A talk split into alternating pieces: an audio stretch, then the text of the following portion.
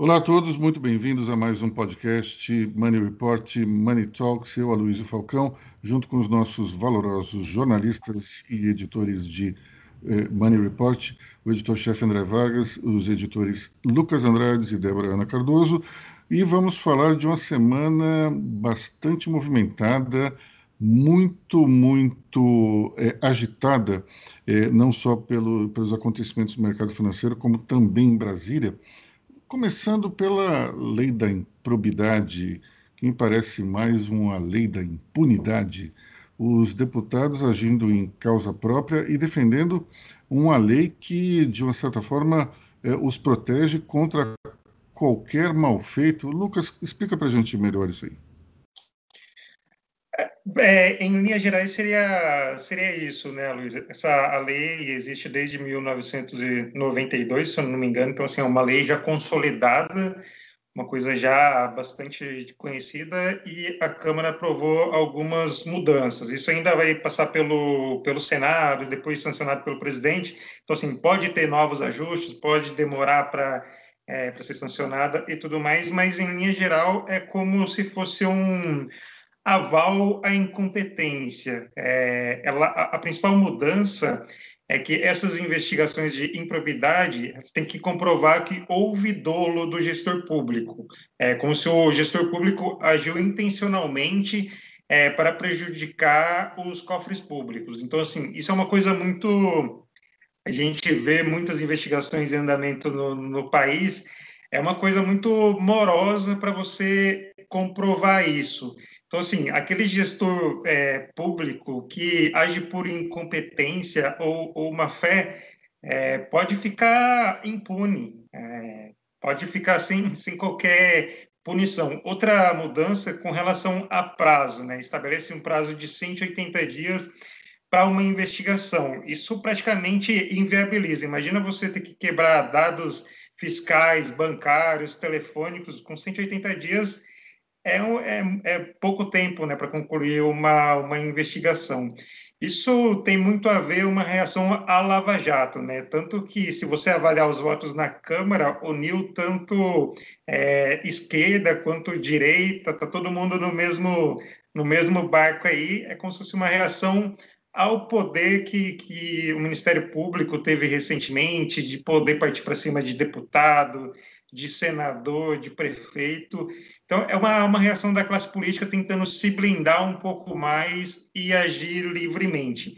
É, é aquela coisa, né? Quando a gente quer mudar a coisa, quer aperfeiçoar, a gente sempre muda, muda para pior. Lógico que tem um componente político aí que a gente vê muitas vezes que essas investigações são usadas para perseguir é, algum, algum político, algum, algum gestor tudo mais, mas isso não é, não é a maioria, né? Então, basicamente é isso aí. A gente está mudando uma coisa para muito pior e blindando a classe política. É, na Lava Jato a gente via claramente que é, havia diálogos nos quais os promotores ficavam falando, bom, em relação ao fulano de tal, o que, é que a gente vai fazer? Ou então, o que, é que você tem em relação ao cicrano? Isso, de fato, me parece que era o rabo balançando o cachorro é, primeiro se fixa num objetivo e depois se vai buscar o que pode, de alguma maneira, corroborar uma acusação. E isso é bastante complicado. Entende-se a, a, reação à Lava Jato, que cometeu vários excessos, mas a gente está caindo aí, eu acho que no outro extremo, que é o da impunidade, né? Débora. Falando em impunidade, acho que também temos que olhar dois aspectos, que é a lei da ficha limpa, né? Eu acho que tem um afrouxamento aí de uma lei que é uma iniciativa popular do, de 2000 e acho que é de 2010, que é uma lei que veio aí da, da, da população, que angariou mais de um milhão e 600 mil votos, que foi para o Congresso, que foi sancionada no governo Lula, que basicamente foi comemorada pela sociedade, que deixa as punições não só para corrupção, mas para todas, todas as práticas de gestores públicos mais duras. Então, você tem essa, além da improbidade, que vai afrouxar essa, essas regras, que vai deixar isso mais tranquilo aí para os gestores, que vai ter essa questão dos mandatos, da manutenção dos mandatos, quando a improbidade que vai ficar mais branda de um mandato para outro. Então, explicando, se, um, se a pessoa comete uma, uma, um crime de improbidade, é, quando o vereador ele está correspondendo a quando era vereador e ele é eleito deputado, não tem problema, porque ele cometeu isso em outro mandato, enfim, vai ficar uma coisa muito complicada de você poder punir esse, esse gestor público. E isso é contra aquilo que a ficha limpa se propõe a fazer, né? Que é você punir os, os maus, os, os maus políticos. E também tem aí o no que tange 2022, né? Temos que ver quem são os parlamentares que estão com a corda no pescoço, porque está sendo uma corrida aí que uniu a lei de improbidade é, o, é o, a terceira via, que uniu todo mundo para votar nela. Ou, ou, então é uma espécie de santo graal também, né? É o santo graal. Mundo, né? uniu, né? uniu todo mundo aí, mais da metade da, da casa votou a favor. Então, né, não, não teve governista, não teve oposição, não teve nada, não teve centrão, foi, foi um, um grande, um grande união. Nunca vi o Congresso tão unido em toda a minha vida. Bom, é, vamos passar para outros assuntos em relação ao Congresso, porque hoje o dia está bastante cheio, a pauta está gigantesca aqui. É, deu para perceber que a CPI, nessa semana, perdeu um pouco o foco, não perdeu, não? Débora, você que é a nossa, digamos, correspondente para assuntos de CPI, assim como o Lucas Andrade era o nosso enviado especial para assuntos de Rodrigo Maia. Ultimamente, o Rodrigo Maia está tá bastante embaixo, hein, Lucas? Você precisa arrumar alguém para que a gente possa, digamos, dedicar é, é, a cobertura aos seus comentários, né?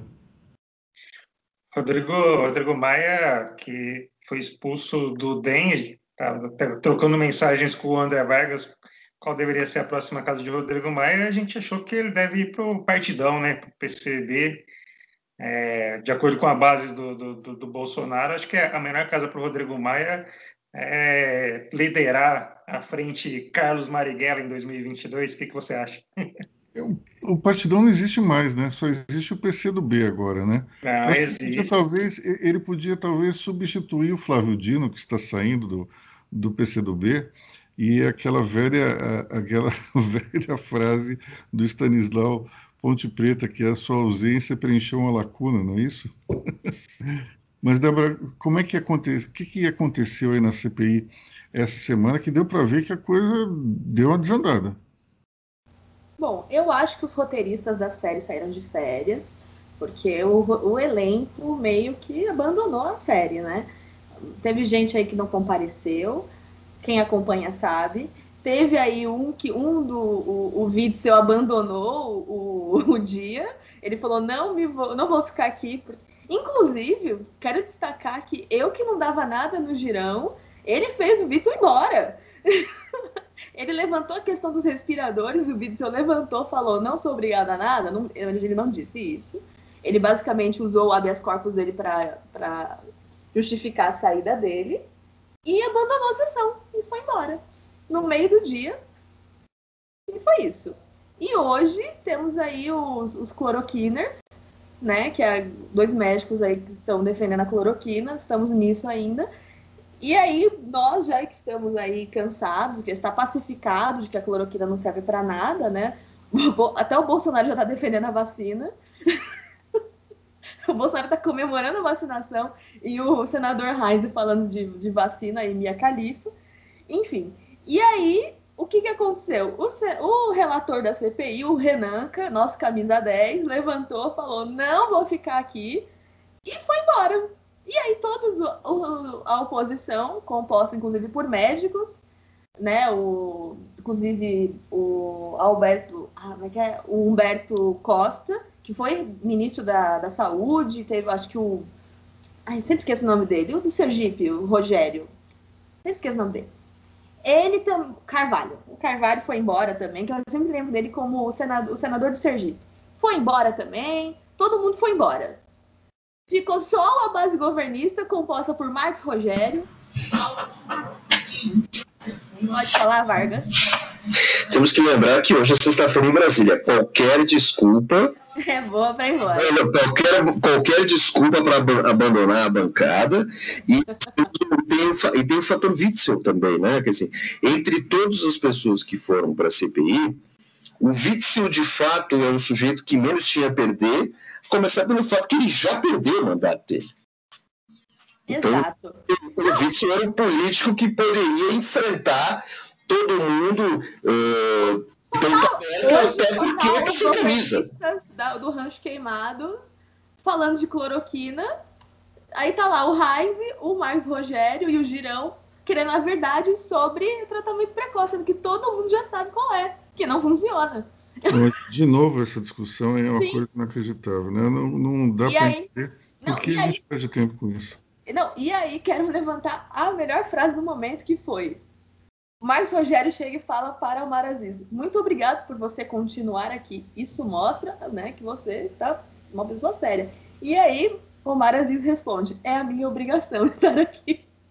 Deus do céu. Bom, nesse exato momento, Humberto Costa, eh, Randolph e Renan estão conduzindo uma coletiva na qual eles dizem que 14 testemunhas passarão a condição de investigados, entre os quais Queiroga, Pazuello e Araújo.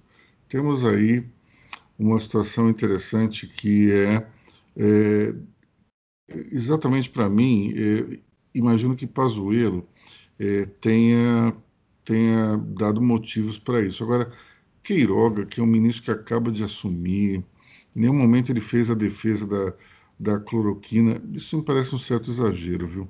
Enfim, é, vamos é, passar para outro assunto em relação é, também ao Congresso, privatização da Telebrás. É, finalmente nós tivemos. Eletrobras. Esse... Desculpa. Pra... Eletrobras, não sei porque foi Telebrás. A Telebrás já foi privatizada, inclusive. Foi uma das primeiras, né, na, é. na época do Fernando Henrique. Não sei porque eu falei Telebrás, talvez porque, porque eu esteja com saudade daquela, daquele, daquele furor privatizante daqueles tempos, enfim. É, privatização da Eletrobras, é, só que o Congresso botou um jabutis aí no meio dessa privatização, né? Lucas, conta pra gente o que, que no, eh, nos brindaram para topar a privatização da Eletrobras.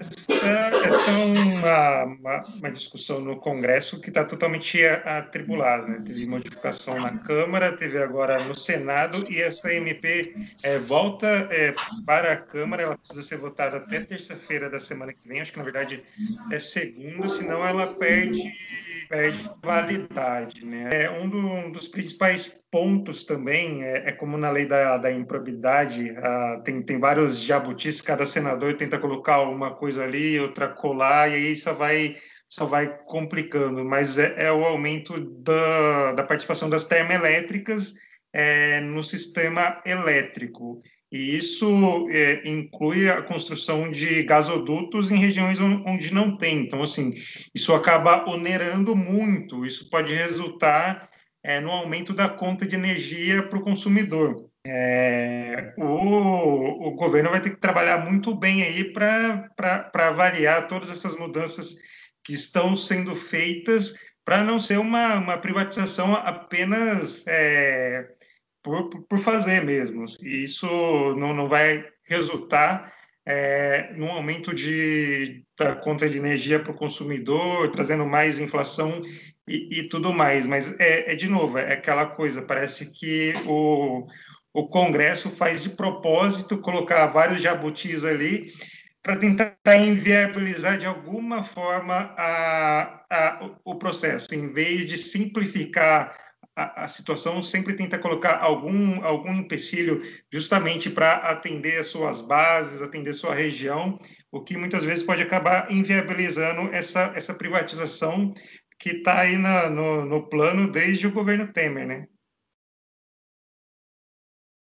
Nós temos, será que, é, uma, uma profusão de jabutis assim tão grande para, no fundo, no fundo, atrasar muito o processo até inviabilizá-lo? Vocês acham que é isso? Acho que é por aí mesmo. É, nós temos aí, então, uma situação interessante que me, me remete a, aos tempos do governo Sarney, quando tinha um negócio chamado conversão da dívida externa. Você lembra disso, André Vargas? Lembro muito bem. Bom, conversão da dívida externa para os nossos eh, valorosos editores mais jovens é o seguinte: o Brasil naquela época tinha uma dívida externa enorme e praticamente impagável. Então, o que, que se fazia naquele momento? Você é, tinha uma negociação dos títulos da dívida externa por valores absolutamente irrisórios. Então, vamos supor que você, é, o governo tinha um, um bônus ali que, que representava uma dívida de, sei lá, um dólar para um banco. Esse bônus ele era vendido no mercado secundário a seis centavos, quatro centavos porque é, a chance do Brasil pagar naquela época era mínima. Então, os detentores da dívida primária queriam passar aquilo para frente e começavam então a negociar isso no mercado secundário. Bom, só que daí alguém teve a ideia de fazer o seguinte: comprar uma dívida, vamos supor, de é, um milhão de dólares e pagar apenas 6% desse valor e converter isso na moeda local. Então, veja só que interessante. Você vai lá, paga 6% do valor de face e chegar no Banco Central e falar: Eu tenho essa dívida aqui, eu quero zerá-la em reais. O Banco Central então dava o equivalente a um milhão de dólares em reais para essa pessoa. Um negócio que começou a crescer muito e as pessoas é, é, é, iam fazendo isso de uma maneira assim, meio que sem nenhum tipo de regra. Chegou uma hora, inclusive, que isso, o, o valor de face foi aumentando, porque as pessoas começaram a, a perceber o interesse disso. É, se vocês lembrarem, por exemplo, do prédio do Citibank na Avenida Paulista, ele foi totalmente construído com conversão de dívida. Custou uma miséria simplesmente porque se converteu o valor de face a, a um valor é, muito baixo de, de dívida. Bom, então, é, o governo Sarney chegou a hora que teve que regulamentar. E daí começaram a surgir os jabutis. Um dos jabutis era o seguinte: eu não lembro o percentual, mas vamos supor que fosse 5 ou 10%. 5 ou 10% dos, das conversões de dívida tem que ser destinados a projetos de incentivo do Vale do Jequitinhonha. E eu lembro que na época, conversando com um sujeito que eu, ele, o, a vida dele era, era negociar esses títulos da dívida externa, ele falava assim: Pô, eu, eu me imagino falando para um operador lá de Bangkok ou então da City Londrina o que é Jequitinhonha. O cara não vai nem saber falar essa palavra. Enfim, Lucas. Já que você tocou é, nesse assunto, a gente está vendo aí essa tramitação no Congresso e tudo mais, a, a tendência é que ela vai ser judicializada, vai para o STF, justamente por um dos pontos é a construção de um linhão na região norte para ligar a, é, o sistema elétrico a Roraima, e isso passa por terras indígenas. Então, isso certamente vai parar no STF, isso vai ser discutido no STF e, de novo, pode, pode, ser, pode ser travado, pode ser barrado pelo STF. Bom, falando em STF, André Vargas, nós temos aí uma situação interessante, né? O Banco Central pode não receber a sua autonomia por conta do Ricardo Lewandowski? É aquela, é aquela questão que fica com todo jeito, que vai perder, mas vai ganhar depois. Tem certos movimentos ali que não, é, como a independência do Banco Central, a autonomia do Banco Central, melhor falando, é, são inevitáveis. Lewandowski também é, é a semana dos jabutis. Né? É, sobre a questão do STF, voltando um pouquinho sobre o linhão para Roraima, é, é preciso lembrar que já existe uma decisão eh, sobre isso, porque o linhão que abastece Roraima, há um linhão abastecendo Roraima que cruza terras indígenas. Eu já visitei essa região lá no passado, quando jornalistas saíam desbravando o Brasil. Isso, isso já existe.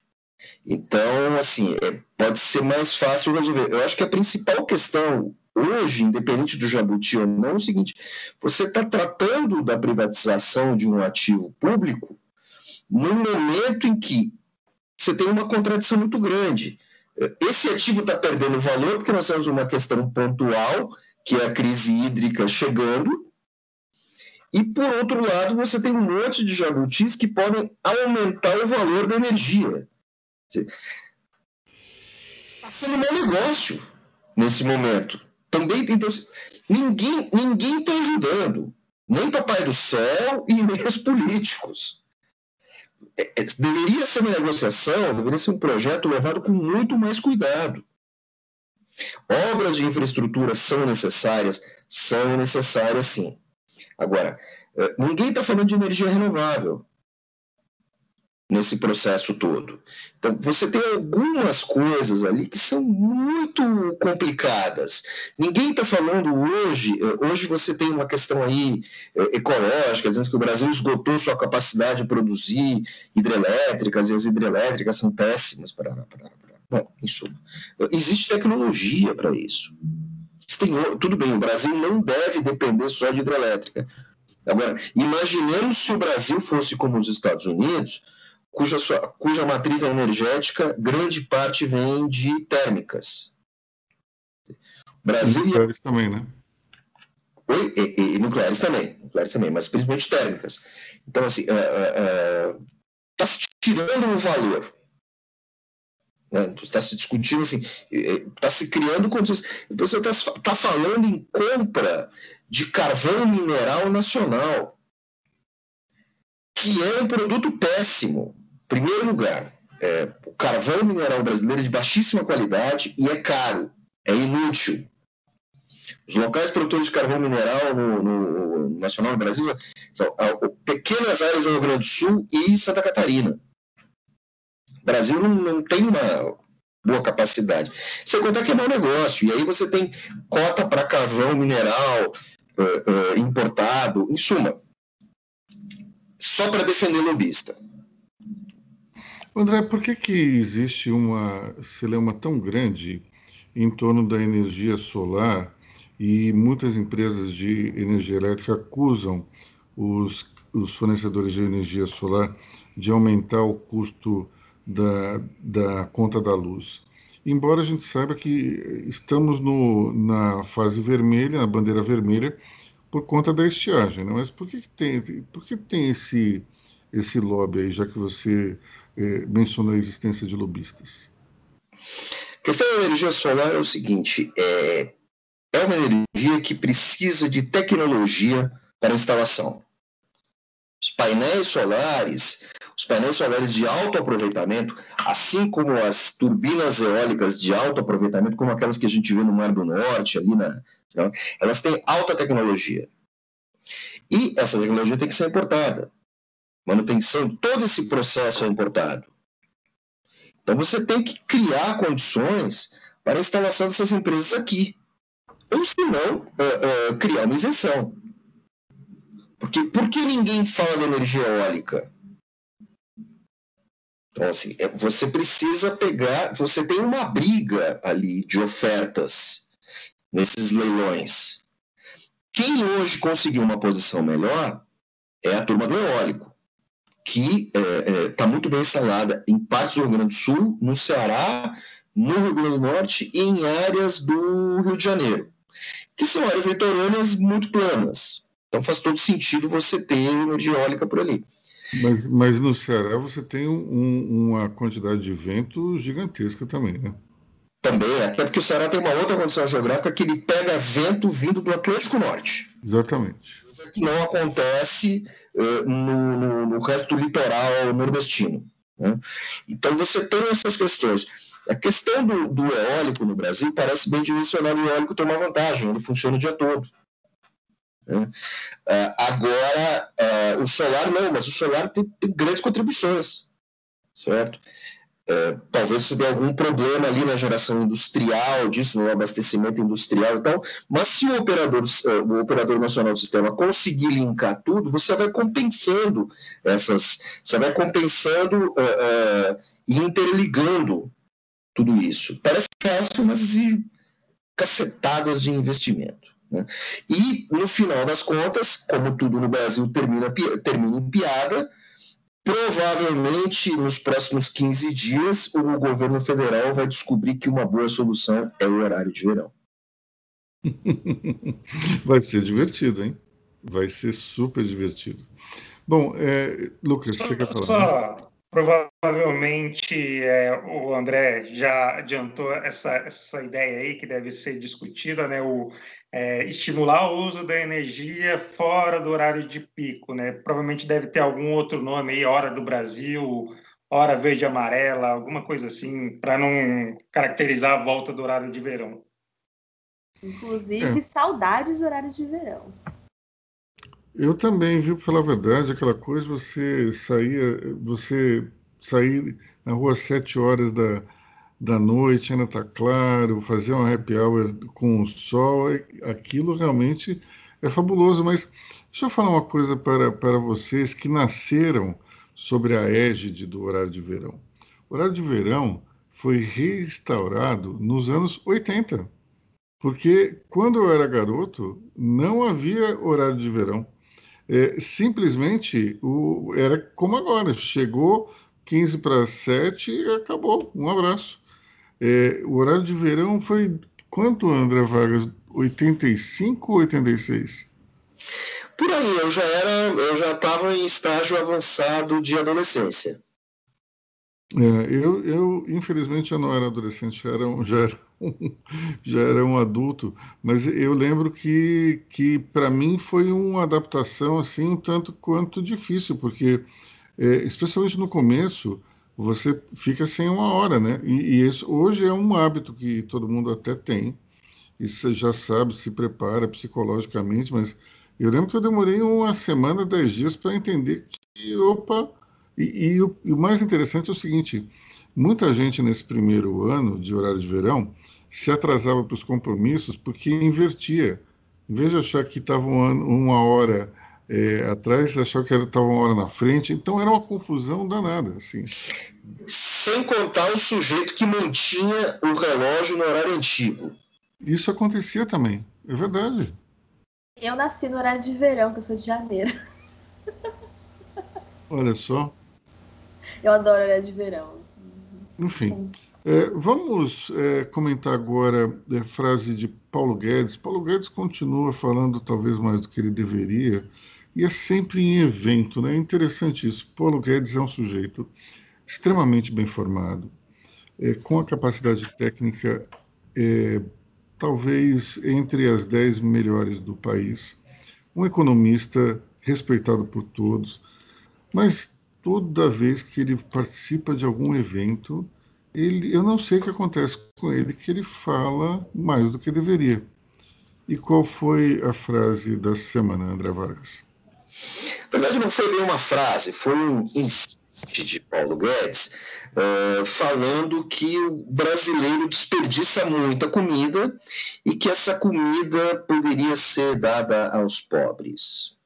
Uh, lembra muito aquela, aquela frase do Dória querendo colocar aquela farinata para as pessoas, um absurdo, uma ideia infeliz, e aí, óbvio, que o pessoal foi checar. E o desperdício de comida no Brasil, ele é menor do que na Europa. Por ano. Por ano. Na Europa, é coisa de 92 quilos de comida desperdiçada por morador. Isso, essa conta, ela é feita de uma maneira mais precisa na Europa, porque eles têm coleta seletiva.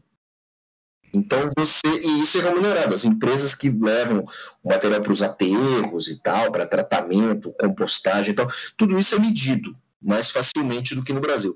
No Brasil, o cálculo é que o desperdício anual per capita é de 60 e poucos quilos. Mas também é difícil mensurar. Considerando, considerando aí um, uma observação minha, que o desperdício de comida entre as classes mais abastadas é muito maior do que entre as classes baixas. Então, assim, é, é, foi uma observação carregada de preconceito e uma observação muito antiga que faria sentido, fazia sentido quando Paulo Guedes era um jovem. Isso fazia sentido quando eu era criança, que a minha irmã estava estudando na Europa e ela reclamava muito do pandurismo dos parisienses. Agora, só que a partir dos anos 70, é, grande parte da Europa enriqueceu e depois da queda do muro, muito mais. Então, obviamente que há mais desperdício porque há mais consumo. Então, Paulo Guedes veio com uma ideia errada na hora errada, essa mania de ele querer ser é, é, mestre de cerimônias, ele me lembra muito as piadas ruins do Billy Crystal nas apresentações do Oscar. Billy Crystal era um excelente comediante, mas quando ele tinha que ficar horas e horas lá na cerimônia do Oscar, ele sempre soltava uma errada. Paulo Guedes também faz isso. É um desperdício de talento. É, eu, eu também acredito que o Paulo Guedes ele sofre do mal que é, é, pensar em voz alta. Isso é muito ruim. É, você não pode, é, sendo uma figura pública, pensar em voz alta. Você tem que manter os pensamentos para si mesmo. E, e, essa questão aí da, do desperdício de comida, doação para os mais pobres, isso tem um reflexo ruim é, na imagem elitista. A gente lembra daquela outra frase infeliz, de que até a empregada doméstica estava indo para Disney, que ele soltou é, algum tempo atrás. Enfim, é, o, o ministro tem que pensar que tudo que ele fala reverbera e precisa pensar um pouco mais antes de falar. Infelizmente, é, a gente não pode, nesse exato momento, é, ter que é, lidar com mais esse problema. Nós já temos um presidente que fala além da conta, nós não podemos ter um ministro da economia que segue o mesmo caminho, né? André? É, nós temos aquela questão assim, nem tudo que Paulo Guedes fala repercute tão negativamente. Lembramos, eu e você testemunhamos isso, que algum tempo atrás ele falou em capitalismo social, em bônus para a população, bônus no Bolsa Família, uh, decorrentes da venda de estatais e tal, uma conversa sem pé e sem cabeça, que eu apurei para a Money Report, com alguns economistas, com alguns professores, tentando decifrar o que Paulo Guedes quis dizer com aquilo. E fui atrás de USP, fui atrás de GV, fui atrás de FEA, fui atrás de INSPER e ninguém arriscou a responder. Nunca aconteceu na minha carreira. Você, o que, que você faz como jornalista? Você manda uma mensagem para as assessorias e os scholars, os analistas respondem. Eu nunca tive um no-show. As pessoas nem responderam a mensagem de tão absurdo que foi aquilo que ele falou, tão sem pé e sem cabeça, tão sem estruturação. Lucas. É, além do, do, do, claro preconceito na declaração, acho que tem muito aquilo de é, descolamento da realidade, mas aquela coisa de querer se enturmar em alguma, em alguma conversa, você querer agradar é, a, a, pessoa que está te ouvindo e, e, o Guedes não, parece que não tem esse jogo de, de cintura. Eu acho que tem ligação também com, com o momento político. Né? A gente está vendo aí os movimentos para 2022, essa campanha antecipada, é, o governo querendo turbinar o Bolsa Família, querendo achar um, um novo programa social é, para depois do, do auxílio emergencial. É, então, assim, acho que é uma, uma adaptação do discurso do Guedes que a gente vê claramente que ele não tem esse jogo de cintura. Ele tem a posição é, liberal e, e, tudo mais, e parece que essa roupa de é, liberal populista não está servindo muito bem nele, né? Bom, é, Débora. Acho que a única coisa, assim, última coisa para pontuar da fala do Guedes é que independentemente para quem ele disse, quando isso sai do evento que ele está, isso cai na oposição e dá mais, eu acho, mais munição para dizerem, olha, tá vendo? Novamente, aí o governo e as pessoas que estão ali com o governo, olha como eles olham para a massa, e aí isso dá mais munição para quem é para o outro candidato, que no caso está vindo representando aí a maioria, que no caso se diz representando o povo, né, o Partido dos Trabalhadores. Então, Se eu acho que se o governo, no caso, que é o, o, Bolsonaro e toda a sua base querem ser reeleitos, eles realmente vão ter que começar a filtrar muito o que eles dizem em eventos, seja eles empresariais, seja eles para as pessoas e tal, seja seus ministros, seja ele o presidente, porque senão isso vai começar a ser usado em campanha, isso vai ser começado ser, isso vai ser usado com certeza para mostrar que olha como eles veem vocês. E não, nunca podemos esquecer que as, essa como é que é que ele disse? Essa, o desperdício para os pobres, os pobres são a, o grande eleitorado, né? O Brasil ainda é um país, o, da, o grande eleitorado ainda são, a maioria são as pessoas de classe baixa. Então, nunca podemos esquecer isso também.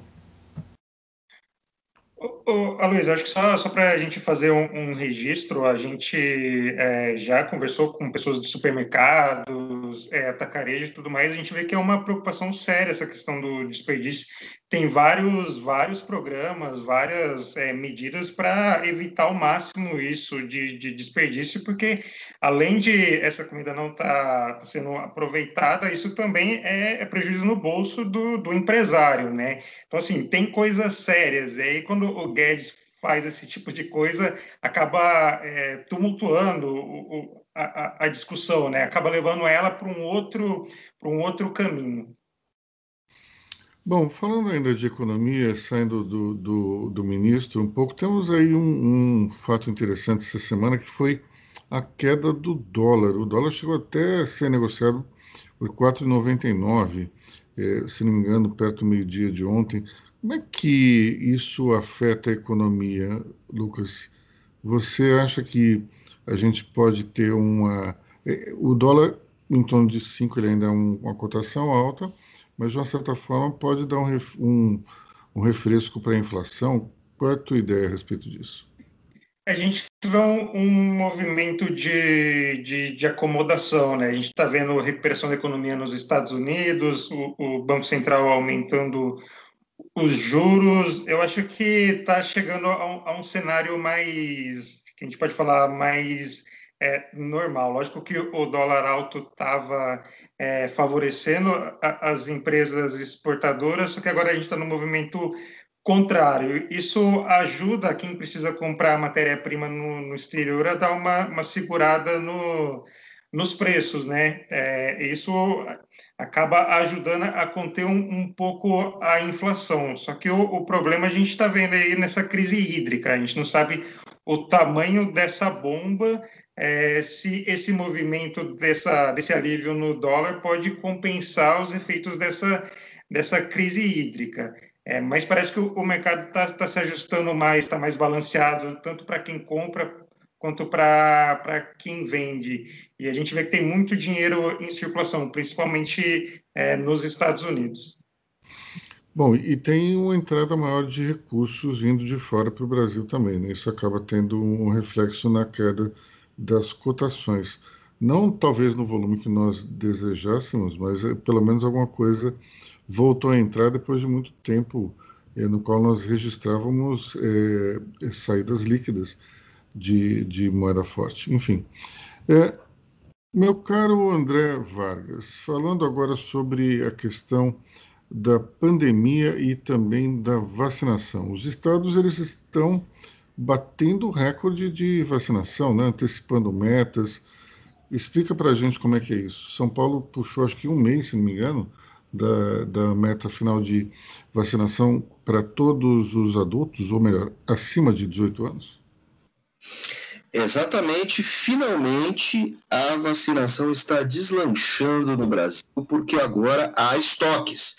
É, tudo isso poderia ter ocorrido a coisa de 30, 45 dias, apesar de todos os atrasos, todos os atrasos na, na, nos contratos de compra de vacina. Porém, nós tivemos todas aquelas declarações desastrosas que afetaram a relação ali na compra de IFA. Mesmo com todos os nossos erros do passado, passado recente nos contratos, essa vacinação poderia estar mais adiantada se não o governo não ficasse falando mal de chinês, falando em português. Uhum. Só que em algum momento isso ia ter que avançar. Graças a Deus chegou a hora, estou vacinado, você está vacinado. Esses jovens aqui que nos acompanham vão ter que esperar mais um pouco. É, ontem passei pelos efeitos colaterais da, da AstraZeneca. Parecia que eu tinha tomado um porre de vinho chapinha, mas agora estou bem.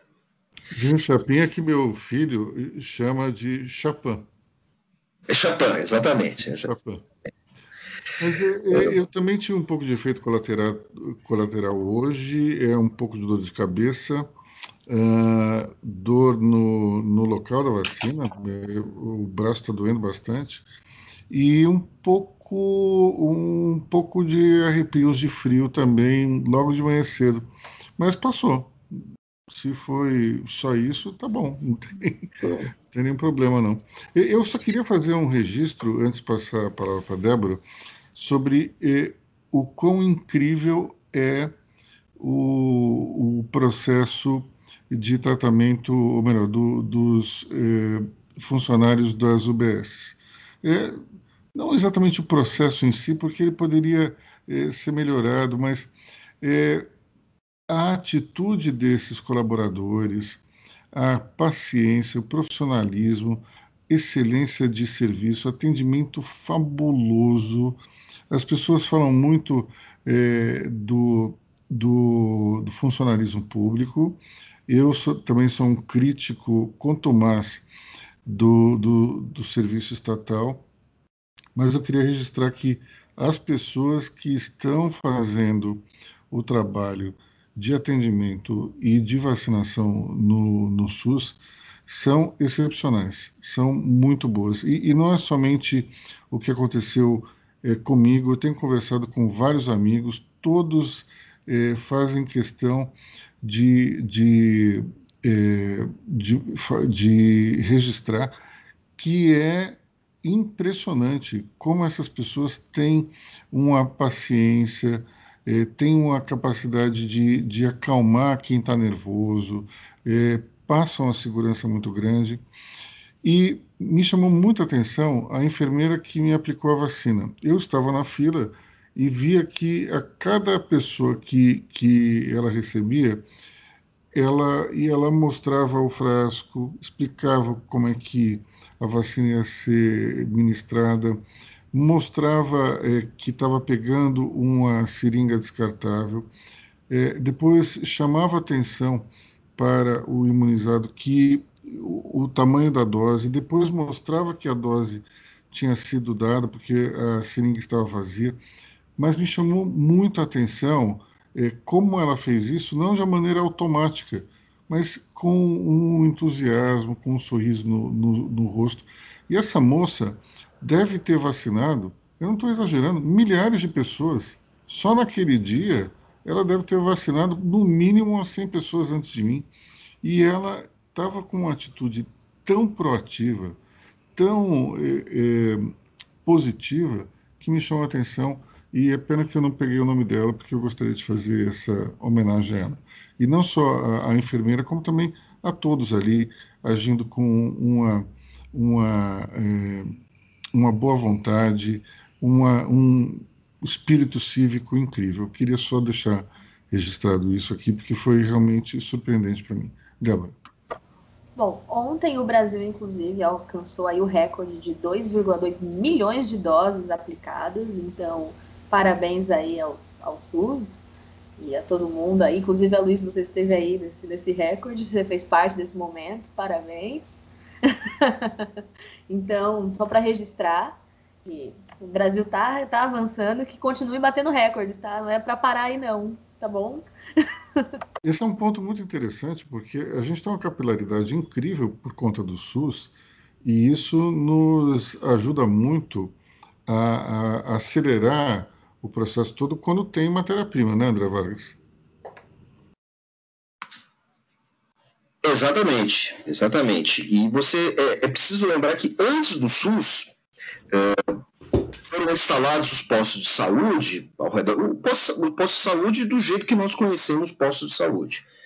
E esses postos de saúde foram, foram instalados em grande parte durante a ditadura militar, onde ocorriam as grandes campanhas de vacinação. E aí eu fui fazer ali um resgate disso. É, as campanhas de vacinação, elas não se deram por causa da ditadura militar, mas elas se deram na ditadura militar, porque esse era um movimento mundial, mundial, protagonizado pela OMS, cuja, eu não lembro agora, o seu primeiro diretor foi um brasileiro.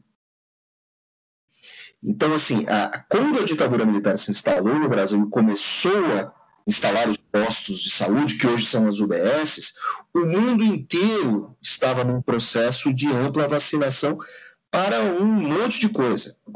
Rubéola, BCG, tríplice, etc, etc, etc.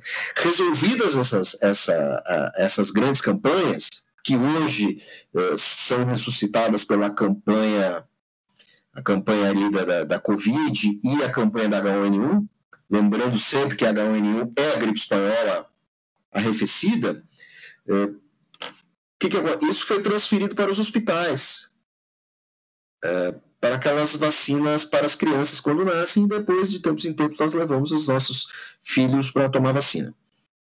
É, teve um resgate disso, um resgate desse valor uh, uh, social, estatal, que eu acho fantástico.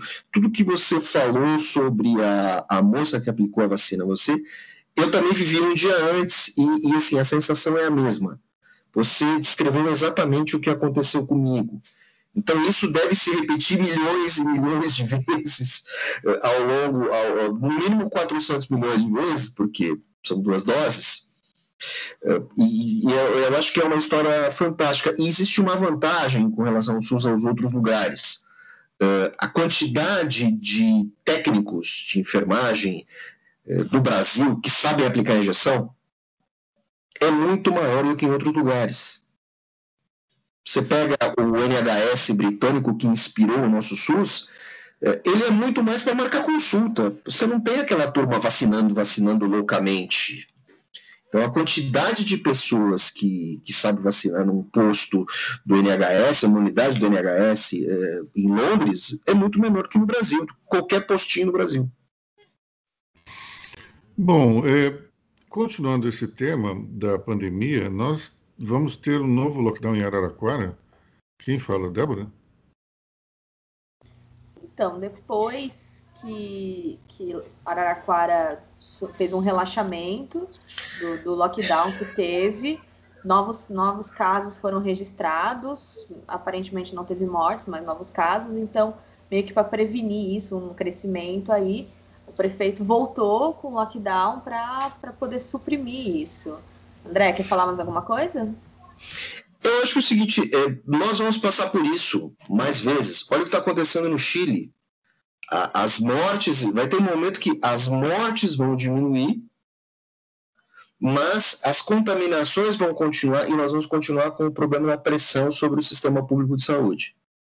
Então, vai, em algum momento vai começar a morrer menos gente, se as cepas não se instalarem de uma maneira muito radical, e nós vamos ter esse, esse vem e vai até as coisas se normalizarem é um pouco otimista demais, parece, da minha parte, falar em as coisas normalizarem, sendo que hoje nós devemos bater 500 mil mortos. Já, ontem fechamos com 496 mil, hoje devemos atingir 500 mil. Esse grande boom da vacinação que estamos passando é, deve se refletir daqui umas três ou quatro semanas em alguma queda eh, nas internações e nas mortes. Desde que, desde que, aí eu estou usando como exemplo o Chile, desde que as pessoas respeitem os protocolos, máscara, tudo mais, não se relaxe nessas questões sanitárias. Bom, essa questão de máscara, inclusive, a gente vai ver nos Estados Unidos é, exatamente o que pode acontecer quando se libera o uso de máscara e temos ainda 60% da população sem vacinação. Né? É, me parece que existe, foi uma aposta do governo Biden, vamos ver se ela dá certo ou não. É, eu apenas, é, antes de novo de passar a palavra a Débora, queria fazer um comentário sobre o lockdown e sobre essas novas possibilidades de fechamento que, que teremos pela frente. Eu acredito fortemente que a gente precise é, criar mecanismos é, de combate à, à, pandemia e precisamos nos, é, nos estabelecer de acordo com as regras da ciência. Só que nós precisamos entender que a economia ela, ela não resiste a uma série de lockdowns.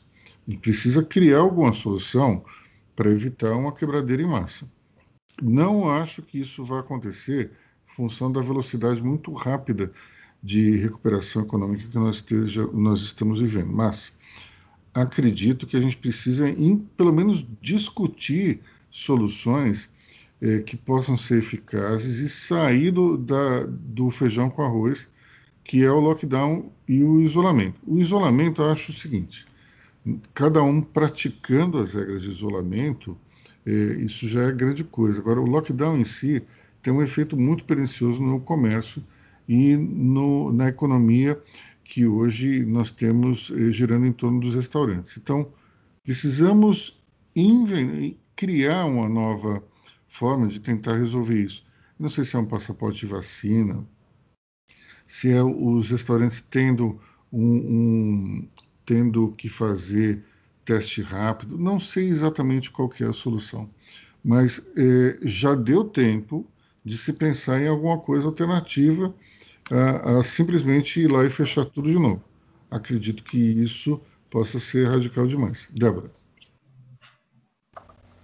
Sobre, eu quero voltar um pouco a questão das máscaras, porque eu acho que como para observar temos que olhar os Estados Unidos, que tem a vacina da Moderna e a vacina da Pfizer, que tem mais de 90% de eficácia ali, então estão incentivando retirar as máscaras nos estados que têm as vacinações mais avançadas, como Califórnia e Nova York agora também está incentivando. Eu não sei como é que está, porque cada estado lá é mais independente, então cada estado está numa situação.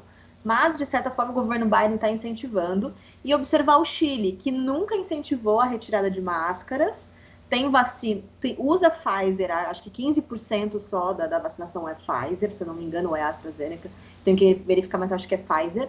Mais o resto das vacinas ou é Sinovac ou é Sinopharm. E, tem, e a eficácia é menor. E aí você tem esse crescimento novo, essa nova onda. Não quer dizer que as vacinas não tenham qualidade, mas o que está sendo observado é a incidência de transmissão de, dos vírus em relação às, às nova, à nova onda e as eficácias das vacinas. Agora está sendo estudado isso. Então, o, o que é interessante? Observar esses dois países, ver as novas ondas e ver se é um bom negócio apostar em tirar as máscaras, independentemente da quantidade de pessoas vacinadas, ver as vacinas que estão sendo aplicadas e se realmente tirar as máscaras a curto prazo vale a pena, dar um distanciamento para isso, e para ver o nosso caso, porque nós temos, nós temos a Coronavac em grande escala, a AstraZeneca e agora temos aí essa Pfizer que está começando a pegar ritmo. Então, no caso brasileiro, também para observar a nossa situação como país, para também não sair tirando a máscara, porque disseram que era um bom negócio para gente. E, e vir aí uma quarta, quinta, sexta, sétima onda e todo mundo se infectar, então não adianta. Então acho que esse é um recado importante, é observar o Chile e os Estados Unidos e ver o que é bom pra gente. Eu sugiro ficar de máscara. Eu vou passar a palavra para o André aqui fazer um comentário, mas antes eu vou dar, perguntar uma coisa para ele, que é o seguinte. É, já que a Débora falou sobre eficácia, se não me engano, a eficácia tem a ver também com o período no qual houve a testagem. E, pelo que eu li a respeito, Aquelas vacinas que têm, em tese, uma eficácia menor são as mesmas que pegaram os picos da contaminação e aquelas que têm uma eficácia maior são aquelas que não pegaram esses picos. Isso procede, André? Isso procede, mas é essa conta, essa conta, porque assim, é, a gente está tá falando de estatística. Quando a gente entra nessa questão da eficácia, a gente entra numa conta estatística e aí é, é um cenário que muda muito ao longo do tempo. Essa história, essa história, assim como a história do surgimento do vírus, é, é, uma, é uma questão que ainda vai ser contada, ela ainda vai ser definida. é, vai ter que ser olhado muito para trás para descobrir. Certo? Então, assim, voltando essa questão do, do lockdown, a grande questão é a seguinte: falando exclusivamente de Brasil, é, os comerciantes, os comerciantes, os lojistas, eles são punidos por causa da disseminação do transporte público. O grande veículo de disseminação da, da Covid são os veículos, os trens, os ônibus, eh, as pessoas eh, sem cuidado nas calçadas. Então, assim, se você não mantiver, os, não é isolamento, os protocolos de segurança, se você não sair de casa com uma ou duas máscaras, se você não sair de casa com seu álcool gel, você, eu estou vacinado, eu posso estar contaminado e contaminando alguém nesse momento. Se você não fizer isso, uma camada muito importante da população, que são os empresários, esses caras vão ser punidos. Então, assim, e nunca, e nunca, pelo menos em São Paulo, onde eu resido, e, e, e, no Rio de Janeiro, eu não vi nenhuma grande ação, nenhuma grande tentativa de evitar o contágio no transporte de massa. É contraditório transporte de massa e evitar contágio, mas vamos, vamos lá. É, é, é, deveria haver distribuição, o governo deveria distribuir máscaras, as melhores máscaras em porta de metrô, sabe assim, na catraca do ônibus, nem na catraca, na entrada do ônibus. E nós não vimos isso. E essa não é uma ação que deveria ser do empresariado, do dono da empresa de ônibus, da operadora, deveria ser das autoridades sanitárias. Certo? Ou você bota a máscara ou você não entra. E esse tipo de, de, de punição social, esse tipo de regra, deveria ter sido adotada desde o início. É, é Agora, a gente teve também um, um fato interessante que foi a redução do número de ônibus aqui na cidade de São Paulo durante a pandemia, né? Isso, isso também ajudou, não foi? Isso é um tiro no pé. Né? Quer dizer, você deveria ter ampliado o número de ônibus para reduzir a aglomeração. Eu já falei disso, já, já falamos disso em outro momento, que o horário de funcionamento do comércio deveria ser ampliado para as pessoas não se concentrarem e campanhas de informação. Olha, ligue para tal loja que você quer ir e tal, para ver qual o melhor horário, quando tem menos gente. Isso é possível. Se a gente conseguiu, se a gente, né, se a, se a, a Secretaria de Saúde conseguiu instalar o filômetro por lojas não instalaram os seus quilômetros. Você quer ir numa grande magazine, uma grande rede, cara, olha, temos X pessoas na fila do caixa, temos X pessoas. Facilitaria. Uhum. Não é né, assim, use máscara. Você entra no Riachuelo cagando a máscara. E essa máscara não tem que ser paga pelo Flávio Rocha, não. Tem que um cara da saúde entregar uma pilha de máscara para quem entrar lá na loja. Se faz isso com camisinha, não faz isso com máscara. André, antes de passar para a Débora, é, tem uma coisa interessante no que a gente está discutindo, que o grande vetor é o transporte público. Você fecha o restaurante, mas o restaurante é fechado para o público, só que os funcionários continuam usando o transporte público porque aquele mesmo estabelecimento está funcionando para delivery. Então, peraí, qual é a lógica disso tudo? Nenhuma, nenhuma. É mais é aquela velha mania que o brasileiro tem de ser ilógico, de dar tiro no pé. Os jabutis da pandemia, não é? A, a, a, ciência ou a observação científica ela é um pouco ela é um pouco anti ela, ela não é instintiva né? ela é meio contra contrafactual parece muitas vezes se você tivesse trabalhado de outra maneira a ponta final, na verdade, o, o, o empresariado, o comerciante, não é nem a ponta final. A ponta final sempre vai ser o cara que sai de casa para trabalhar e tudo mais. Esse cara não foi cuidado.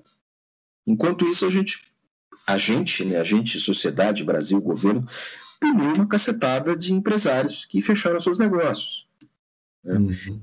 E jovem comunista do passado, estou aqui defendendo os empresários. Não estou o empresário, estou defendendo o emprego, o trabalho, que é a base de uma economia. Esses caras, é, é, as políticas sanitárias, olhando em retrospectiva, foram atrapalhadas, para variar, como sempre é no Brasil. Né? Débora, você queria fazer um comentário. Vou defender o, o, a cidade do Rio de Janeiro, que durante o governo Crivella foram distribuídas sim máscaras de papelão que pegou tão mal que elas sumiram dois dias ou três dias depois. Quero deixar isso registrado aqui no programa. Se você não sabia desse fato maravilhoso do Rio de Janeiro, Google. Bom, eu vou, vou encerrar aqui a nossa, a nossa transmissão com, com um comentário relacionado a uma pendenga judicial que nós é, tivemos essa semana é, lendo o jornal Valor Econômico dessa manhã, é, que diz o seguinte: um executivo da XP contratado pelo BTG foi banido do mercado pelo Tribunal de Justiça de São Paulo.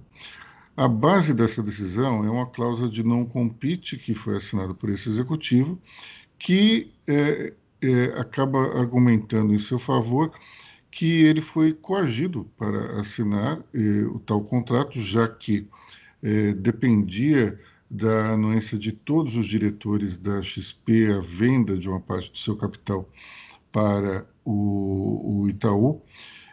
Mas o executivo diz o seguinte, que ele pagou uma multa para compensar essa quebra da cláusula de não compete. É, meu comentário sobre essa situação é o seguinte: reagir através do mercado é sempre melhor do que judicializar esses processos. Se existe, uh, se você estava reinando sozinho no mercado e outro, outra instituição, outro é, banco, outra, outro, algum concorrente entra no teu quadrante, naquele teu oceano azul e começa a tornar a sua vida difícil é sempre melhor tentar reagir pelo mercado do que levar é, questões como essas de novo para tribunais, você continuar a contribuir para uma justiça morosa e lenta. Enfim, me parece o seguinte: é, se o oceano não é mais azul, então, já que temos que conviver com sangue na água, vamos utilizar as mesmas é, armas que a concorrência está usando. Não ofereça melhor condições, é, tire gente da concorrência, mas ficar nessa coisa de toda hora judicializar me parece que é um mimimi desnecessário. Enfim, vamos encerrando aqui mais de uma hora já de transmissão. É, eu desejo a todos um grande final de semana, uma próxima semana fantástica. Vamos lá, que a economia está voltando a reagir. Só precisamos agora combater o desemprego que ainda está pegando muito, muito forte. Bom fim de semana para todos e até a próxima. Bom fim de semana para todos. Felicidades a todos os vacinados, todos os cinquentões vacinados. Tchau, tchau. Até a próxima. Tchau, tchau, ouvintes. Até semana que vem.